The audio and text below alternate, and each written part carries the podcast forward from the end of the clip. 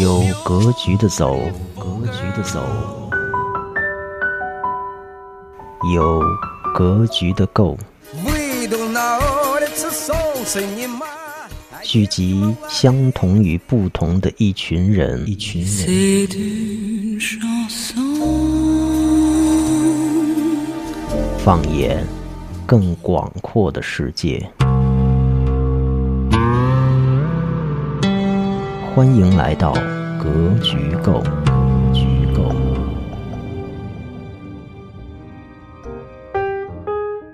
大家好，欢迎来到格局构，我是格局长。时间过得很快，当大多数人还在怀念2017与畅想2018的时候，其实2018的第一个星期已经过去了。那么，为什么说？要从二零一九开始倒计时自己的新年计划呢？为什么说要站在二十年或者更高、更长远的角度来投资现在的自己？二十年前的马化腾是怎么做的呢？我们这期就来尝试说说其中的几个要点，希望所有听出或者体会出其中真谛的朋友们，在新的一年会出现更多新的收获。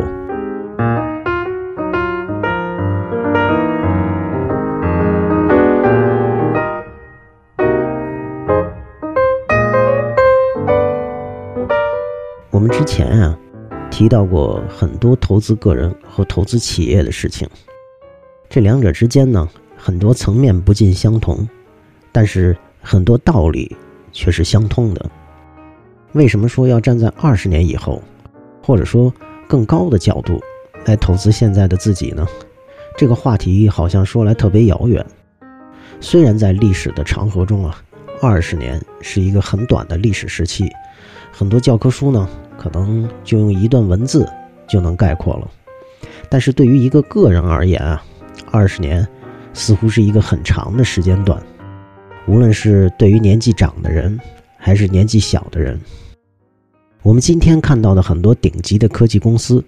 超过万亿的市值，很多呀都是在这二十年之间发展起来的。很多青涩的年轻人，也就是从这个时间点，开启了自己的故事。二十年前的一九九八年，广东省汕头市的一个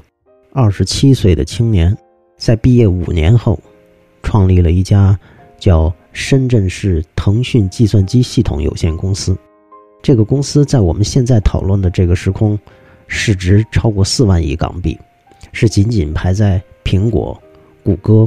微软和亚马逊之后，位居世界第五市值的公司。而提到这里。这个二十七岁的广东汕头的青年，大家可能都知道了，就是马化腾。而富豪榜显示他最近个人财富超过两千亿，就是二十年的时间，马化腾从一个还在焦虑深圳户口的普通青年，转身而成为世界级的企业家和富豪，这是二十年的力量，当然也是个人努力。和社会科技发展的结果，二十年不可能让每个人都成为马化腾，二十年也不可能让每个人都财富超过两千亿。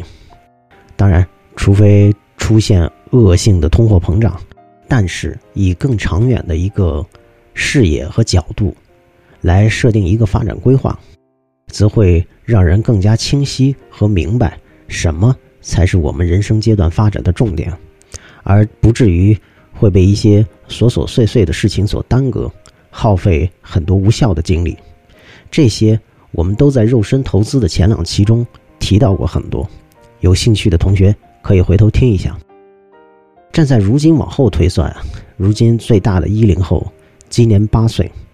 二十年后二十八岁，正是马化腾们当年创业的年纪。这个年龄如果靠家长和环境。好好的去培养，再看些好的书，多听些好的节目，还是很有希望的。而如今最大的零零后已经十八岁，其实已经到了关键时刻，用不了多久，各种新闻标题肯定会出现不一样的零零后，啊，零零后相亲，零零后创始人，零零后投资人，等等关于零零后的标签。而零零后也很可能很快将会成为各种八卦的巅峰。如今，最大的九零后已经二十八岁，九零后们正处在当年马化腾的年纪。如果能够赶得上合适的机遇，加上自己的努力，二十年后，很有可能在他们当中出现一批优秀的人物。他们可能是企业家，也可能是投资人，也有可能是明星、科学家，或者是富豪。当然，因为每个年龄段都有十年的跨度，我们不再做具体的细分。这里仅供大家参考而已，区别无非是最大和最小的年龄里边差了几岁而已。二十年的话题对于描述一个道理其实是通用的，而如今最大的八零后已经三十八岁，二十年后他们就要面临退休了，这大概会成为很多八零后们最后奋斗的二十年。未来，八零后的大爷大妈们过马路摔倒，到底谁来给他们养老？八零后的退休老工人、老编辑、老产品经理，历经数十年依然完美身材的老美女主播，都有可能会成为下一个新时代的话题。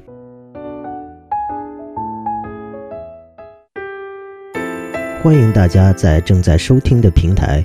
关注、订阅、收藏“格局够”，希望这是未来财富自由的你做给自己的。第一笔免费且超值的投资。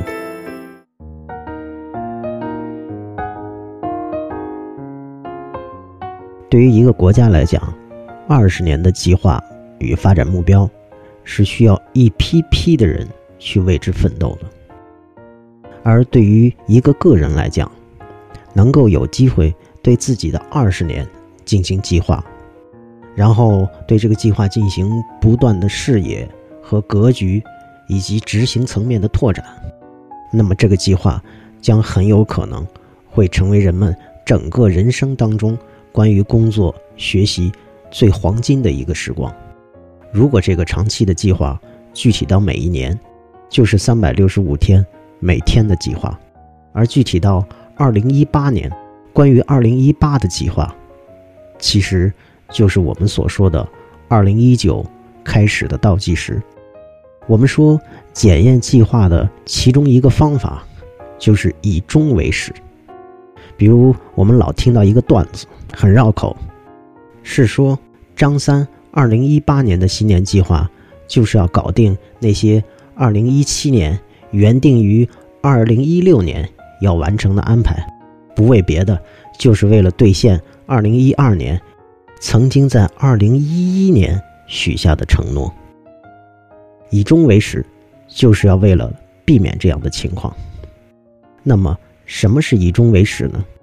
以终为始，就是要了解对你最重要的是什么，就是要去想一个什么样的结局和一个什么样的开始。直白点儿啊，就是以人们最想要的目标工作和生活为重点，或者说为终点，来开始现在的工作和生活。举个不太恰当的例子，如果说你想要一份纯真的爱情，而且又想要在这份爱上加一个期限，和一个人白头到老、生死不离，如果说这是结局，那么你现在去夜店或者 KTV，开始这样一个故事，似乎大概率的很难能走到你希望的那份纯真的结尾。以终为始啊。就是要告诉我们，你想要什么，就应该从现在开始。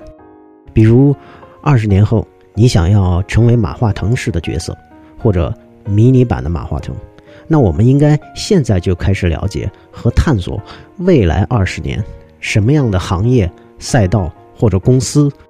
有可能去达到或者超越腾讯当年的发展。那么，从现在开始一天天的努力，才有可能去达到。那个未来的期许，才有可能达到那个设定的目标。虽然我们知道历史是不可能完整重复的，也不可能在未来出现一个一模一样的马化腾，但是有一点可以肯定：如果这二十年期间人们只是做和目标无关的事情，还跟先前一样上上网、刷刷手机、聊聊天儿，那么他二十年过去之后，只可能离着那个虚幻的目标。越来越远。再比如，有的人呢想到一生最终的结果，就是要埋在呃高高的山岗上，有一片宁静与神秘的世外桃源。那么以此看来啊，他其实完全不需要买房子了。就像很多人追求啊生活不止眼前的苟且，只需要诗和远方。无论多有钱，租房子就够了，因为目标生活就是活得潇洒。但是如果不是这样的终极目标，那就是完全不一样的一个做法。比如有人终身目标就是希望有一套房子，有一个公寓楼来居住，那么他完全可以不顾什么诗和远方，因为房子才是他的目标。这样的导向结果也将会完全不一样。曾几何时。对于年轻时代的马化腾而言，也有普通人的一面。为了买房，为了保住那个因为读书而得来不易的深圳户口，他就不能离开深圳，就需要立足在深圳工作和创业。而现实却并没有那么简单。比起现在腾讯动辄几千万、几个亿的投资其他公司，腾讯当年被投资的时候却没有那么多的 A 轮、B 轮。最初，当时到手的两百多万美元，稀释掉了很多公司的股份，甚至腾讯当年在香港上市的时候，原本说好的估值从二十亿也打折到了六亿。这在今天看来，很多创始人肯定心里憋屈的要死，有的可能赌气就不上市了。但是，正如 Pony 自己所说的，目光要放得更长远些，以终为始的来看，上市是当年腾讯最重要的事情，稀释的股权。打折的估值，这些短期的得失都不可能，也没有办法看得太重。而现在，我们提过，腾讯的市值已经超过四万亿。我们如今再来看那些当年的得失，真的就只是现在的一个零头而已，不值一提。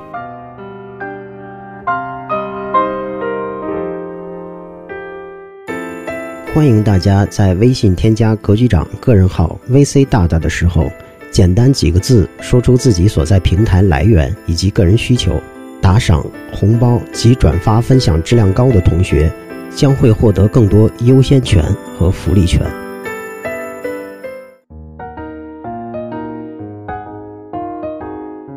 我们现在知道了，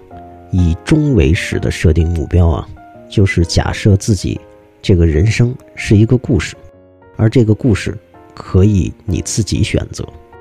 这个故事是如何书写的，由我们自己来决定。我们可以尽可能的选择自己喜欢的故事线，就像我们在呃之前第七期节目里边曾经聊过的，关于西部世界的故事线，在那里边所有的故事都是被别人设定好的，而在真实的世界，虽然我们不能设定。外部的环境，但是我们依然可以设定自己的角色，然后努力去成为自己想实现的这个角色。当然，这里边有着比较严苛的纪律，就是要严格遵守自己的故事设定。这里边有很多合理的限制条件，比如你的天赋、你的选择以及你的努力，都要有啊，能够比较大的成功的概率，而不是说。呃，一个要饭的乞丐想着通过努力就能当总统，啊，即使这个乞丐很努力，也很难或者几乎不太可能去实现这样一个梦想。哪怕是在过去的几千年的历史看来啊，一个要饭的乞丐终于通过努力成功当上了皇帝，这个概率啊实在是太低了。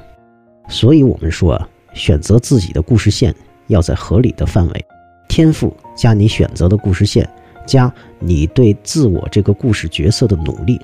这个努力啊，需要一直坚持下去。生活当中的每一天都要坚持，长期的持之以恒的坚持，才有可能会成功。因为啊，一般来讲啊，设定角色这一步太简单了，难的呀是一步步坚持与努力达到自己合理预设的那个角色。只要以终为始。坚持做认为自己做的对的事情，那么才有更多可能达到理想的彼岸。很多人会说呀，世界变化很快，我们不可能计划所有的一切。故事线也不可能完全按照我们的设想去发展。但是坚持该坚持的，选择该选择的，特别是啊，选择在历史的机遇口给自己的故事线做一个分叉，也是一种方法。当然，有的分叉是好故事，有的分叉可能是灾难，而这一切都是自我肉身投资或者金钱投资的一种艺术。马化腾当年的理想是想像爱因斯坦一样，在科学界。可以发明一个以自己命名的基础理论，然后名垂千古，载入科技的史册。虽然我们以今天的视角来看，无论 Pony 个人还是腾讯，都为社会创造了巨大的价值和财富，但是啊，在严谨的科学范畴，在底层科学这样一个基础理论范畴，计算机应用层的这一切，仍然与爱因斯坦不是在一个量级上。但是这并不影响今天 Pony 取得的成绩。了解历史和科学的人啊，其实可以做出一个大胆的假设：那些历史上的牛人，有的人呢更换了时空和时代的背景啊，他们可能就要被埋没了；而另外有一些人呢，哪怕是更换了时代和时空的背景，他们依然可以站在历史的舞台上。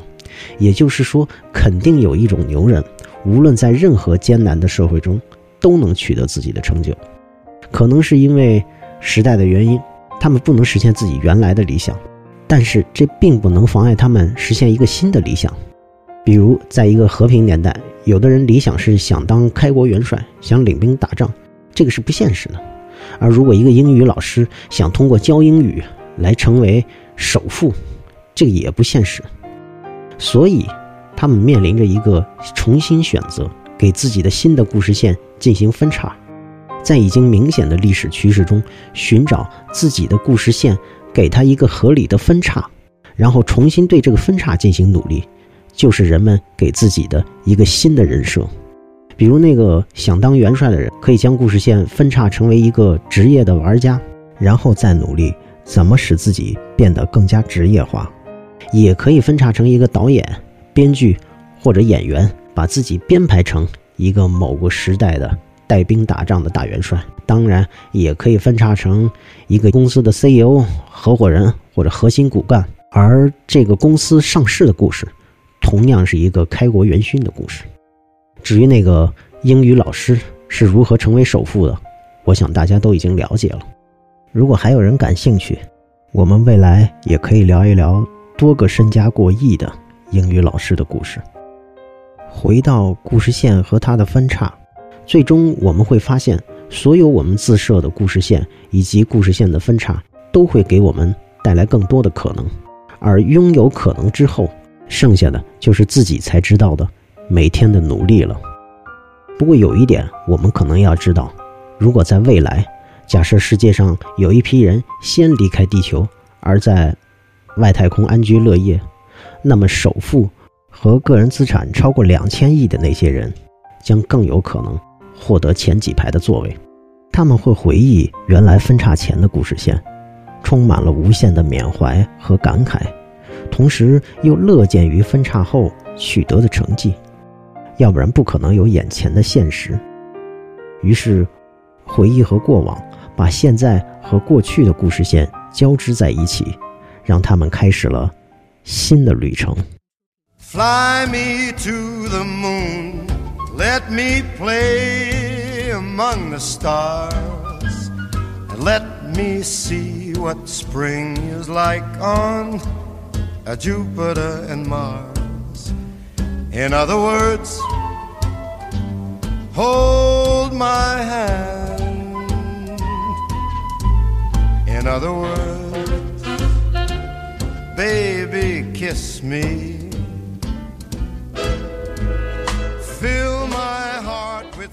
欢迎大家在正在收听的平台订阅《格局购》，也可以将本期节目转发给意气相投的朋友。 欢迎大家在评论中说出自己的想法和看法，或者你希望在未来的《格局构》中听到什么样的内容。无论你是创业者，还是投资人，或者是科技创投的爱好者，对于你自己的企业，或者你看好投资的企业，哪怕是你自己的未来，有什么憧憬？都可以添加格局长个人账号 VC 大大，说出你自己的格局购之路。